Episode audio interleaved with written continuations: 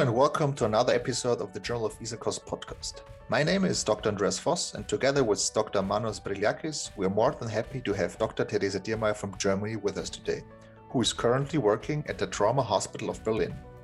In this episode, we will talk about her recently published consensus statement in the Journal of Isakos, talking about the treatment after ACL injury.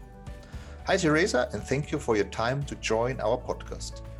Maybe you can tell us a few words about your clinical and scientific background.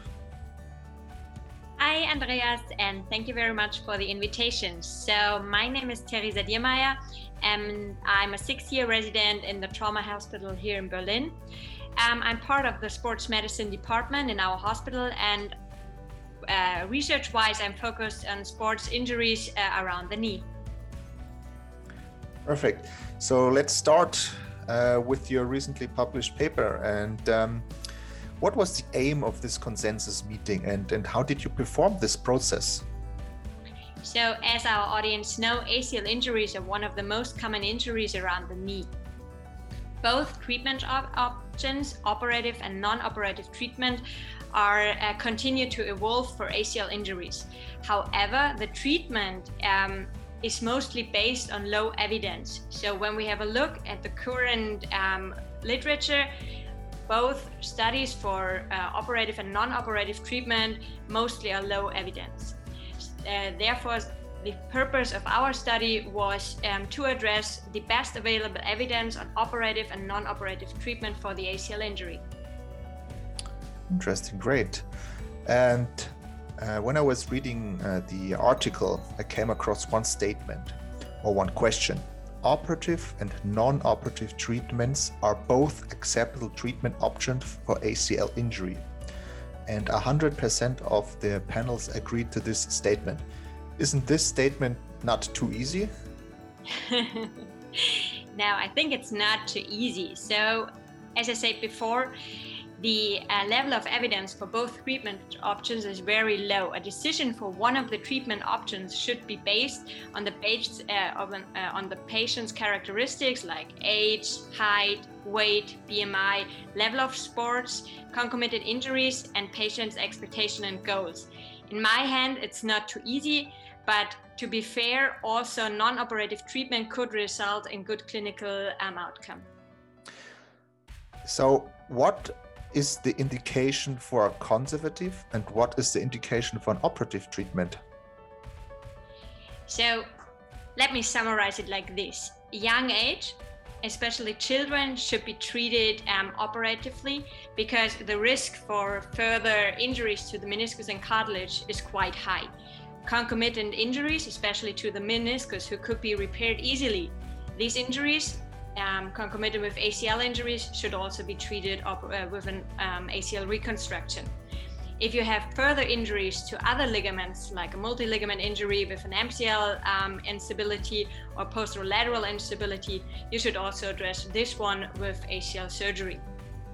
If our patients complain about subjective instability, like giving way or pivoting, then I would recommend, and this was also the consensus for this indication, they should also be treated with an operative treatment. Males, if you compare the gender, so males have a higher risk for further instability and concomitant injuries, though young males should be treated with an ACL reconstruction. And if we decide to do conservative treatment, but our patients complain during the time about instability, we should be open to switch this to operative treatment as well. And maybe a personal question. Do you have a personal algorithm to decide whether you go for a conservative or for an operative treatment? Because this is an international consensus. Do you think there's some differences in Germany, for example? So I don't know whether there's a difference between the countries, but I know in Germany, a lot of people, when they have an ACL injury, they want to be treated with an ACL surgery. This is also because you have a friend or relative who had this kind of injury and had been treated with surgery, and so you know it can work very well. in my hands or in my algorithm, if you are young, if your expectations are high, if you come from a high level of activity, especially now hospital work is really important. So if you have heavy work, then I see the indication for ACL surgery. If you're older, and older is not defined by age, it's more if you don't have such high expectations, then I think, and no concomitant injury. So I think you can try conservative treatment, but conservative treatment is not like do nothing, just sit down and hope it will work out fine. It's more like do physical therapy, try to stabilize the knee by gaining muscles. So it's also a hard way to go. Thank you. And what would you say is the clinical take-home message from your article? What do I need to change or adapt in my clinical practice if I have to? What I think is quite interesting in our paper is that conservative treatment is an alternative treatment option. So you have to choose your patient wisely for each kind of treatment, and especially for the patients who have not so high expectations, conservative treatment can be an option. I'm a surgeon, so I like ACL surgery and I think we should do it more and more, but honestly, I think there are some patients who are better for non-operative treatment. Perfect. Thank you, Theresa, for your time and your efforts to publish this paper in the Journal of Isakos. And hopefully we'll have you back for another podcast for your next publication. Thank you very much for the invitation, and I hope you will enjoy my paper.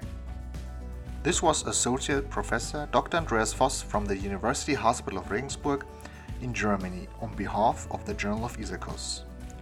We hope to have you back for our next episode. The views expressed in this podcast do not necessarily represent the views of the Society or the Journal.